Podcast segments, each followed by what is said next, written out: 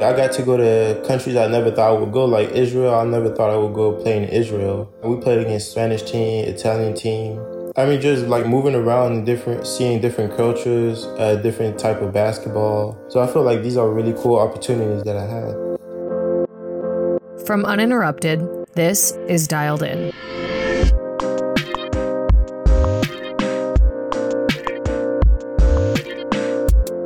I'm Sky Dickinson from the Athlete Relations team at Uninterrupted, a place where we are always having insightful conversations with athletes from all over the world. On this show, you're also plugged in because every episode features a different athlete calling in to share their story about what's happening in sports and society. Let's get dialed in.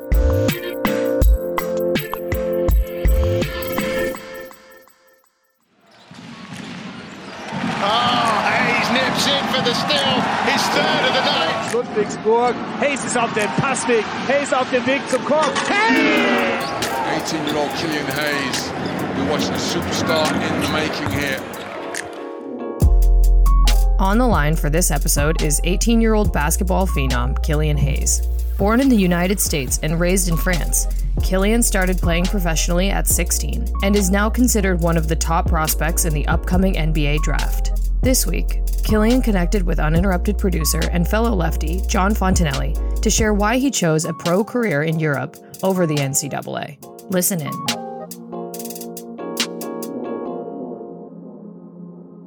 Hey, Killian. This is John from Uninterrupted. How's it going? Hey, how you doing? I'm good. How about you? I'm doing well, man. I'm doing well. Where are you right now?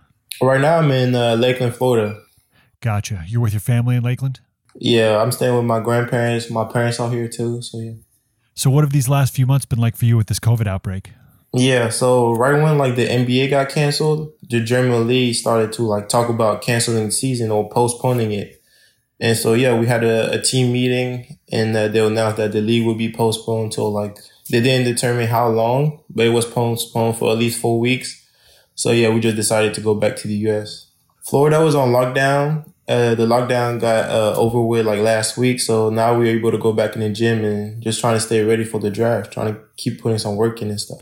I'm a big NBA draft enthusiast. I love the draft. I get excited about it every year, seeing new prospects come into the league. Mm-hmm. I've been watching your stuff and I'm just really blown away with your abilities, man. You're an incredible basketball player. Thank really you. excited to see what you have when you come over and once you get involved with the NBA through the draft. But I want to take it back. You mentioned you're in Florida now, but you grew up in France. If you could just describe your journey of being born in the US, Mm-hmm. but then growing up in France and what that was like. Yeah, I was born in Lakeland, Florida in 2001. And at that time, my dad was playing in France, overseas in France. So, like, I was born uh, in July. And right when the preseason started, I think it was August, I directly went back to France. Since I was born, my dad only played in France. So that's why we stayed in France my whole life. Like, we changed city because you didn't play for the same team every year.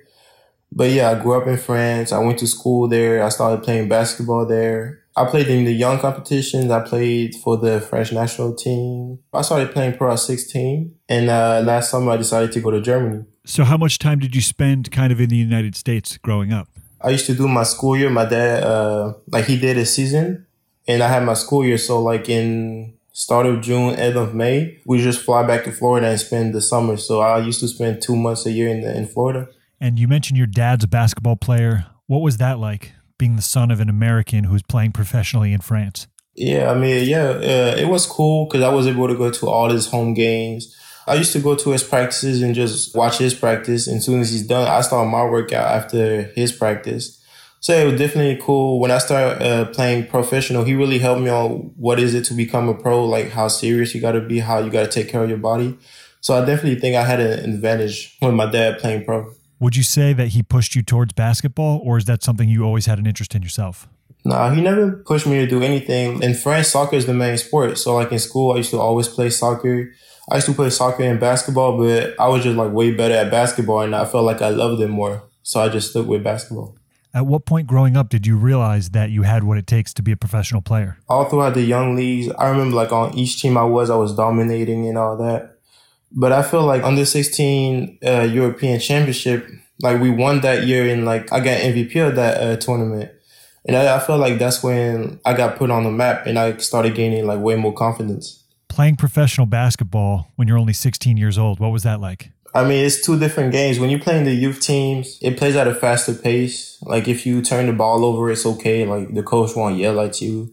Just get back on defense. And then when you come to the pros, first of all, it's way more physical. You play against uh, some vets that really know the game. In the pros, if you turn the ball over, like your ass gonna sit on the bench, and there's only a few mistakes allowed, like little to none. So I feel like adjusting to that, uh, adjusting to the game, I had to change my body, put some weight on, just get adapt to it. It started at practice first. I used to just only practice with the first team. And then in the season, I think some players got hurt and I got my chance to play pro. Would you say overall that was a pretty good experience turning pro so young, or was it a bumpy road? Did you find yourself handling it pretty well? I mean, it was a bumpy road. I handled it pretty well, but um, it was definitely like hard. It wasn't easy. Like you can see, like my stats were in all that. If I was playing eight minutes a game, I was happy with it. Because in the French league, there's an under twenty one league, and I used to play in that. I used to play thirty minutes, and then the game right after was the pro and I used to play eight minutes for that one. So I was kind of burnt for the games, but I just took my chances. Uh, I had some good games, but I had like a lot of bad games. So it was just like a learning process.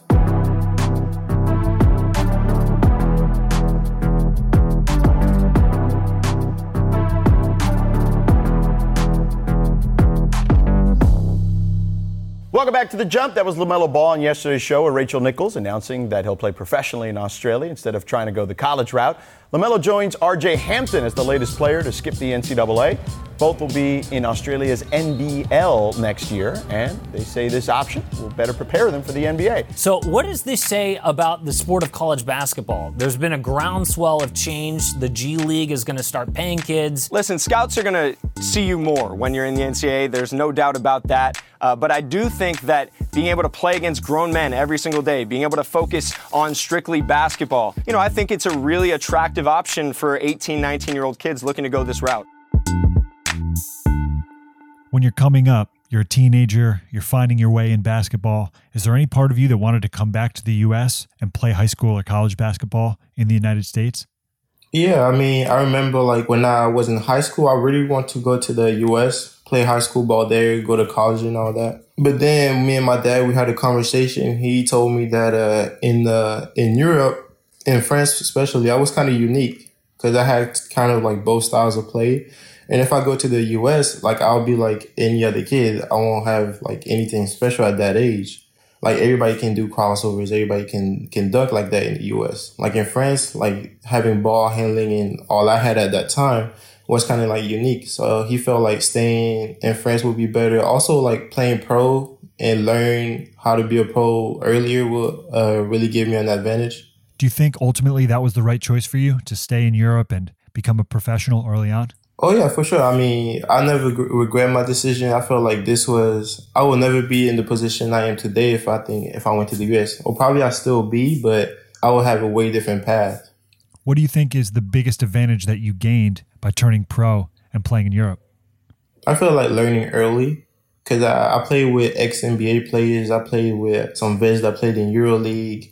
I just felt like I learned a lot about the game on how it works uh, on and off the court, how to handle myself, and really adjusting to playing against grown men. I feel like that really helped me. Like I got to go to countries I never thought I would go, like Israel. I never thought I would go play in Israel. We played against Spanish team, Italian team. I mean, just like moving around different, seeing different cultures, a different type of basketball. And also, like I even changed countries. I I had to adapt to a whole new country, like Germany. I never been there before. I don't know how to speak the language. So I feel like these are really cool opportunities that I had. Have you played against any of the top US players? Are there any players over there that you would say are the top tier best players that you've gone against so far in your career? I remember, I think I was like in 2017. I was picked to go to uh, Adidas Nation, and uh, I remember playing against like RJ Hampton, Jalen Lecque, like it's uh, all like the top high schoolers at that at that time. But I said the best professionals I played against gotta be like Milos Teodosic. Norris Cole was pretty tough. Dee Bost. I mean, I played against a lot of uh, great players.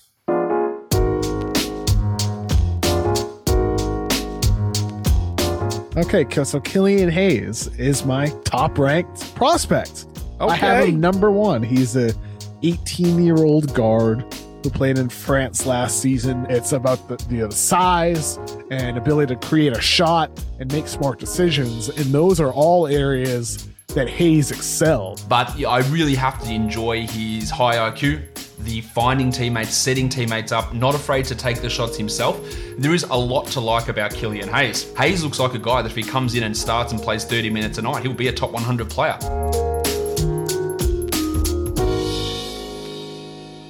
As you get ready for the NBA draft, how do you see yourself as a prospect? What do you think you bring to the table?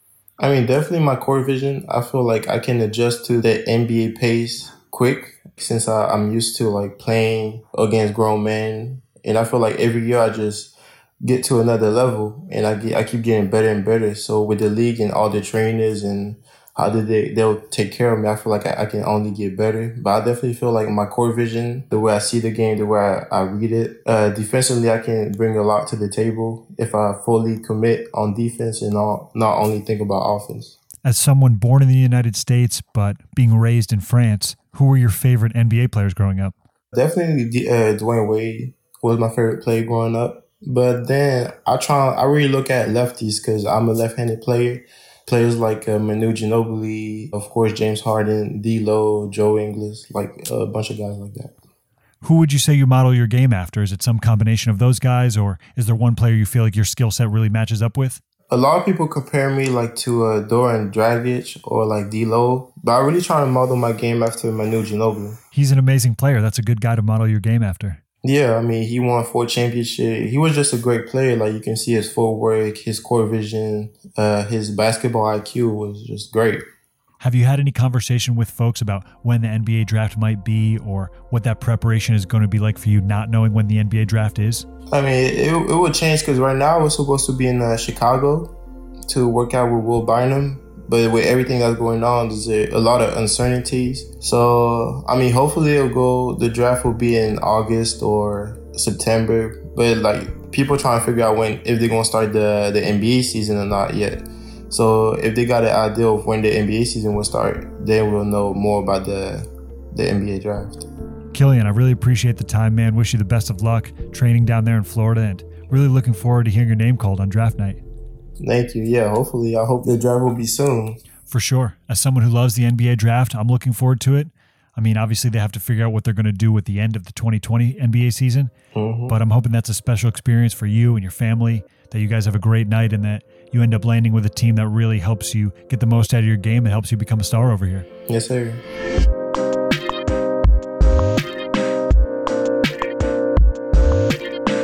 Thanks for listening to Dialed In. For more episodes, subscribe to the uninterrupted We Run This Station feed wherever you get your podcasts. Hit us up on social media at uninterrupted and tell us which athletes you would like to hear dialed in. Talk soon.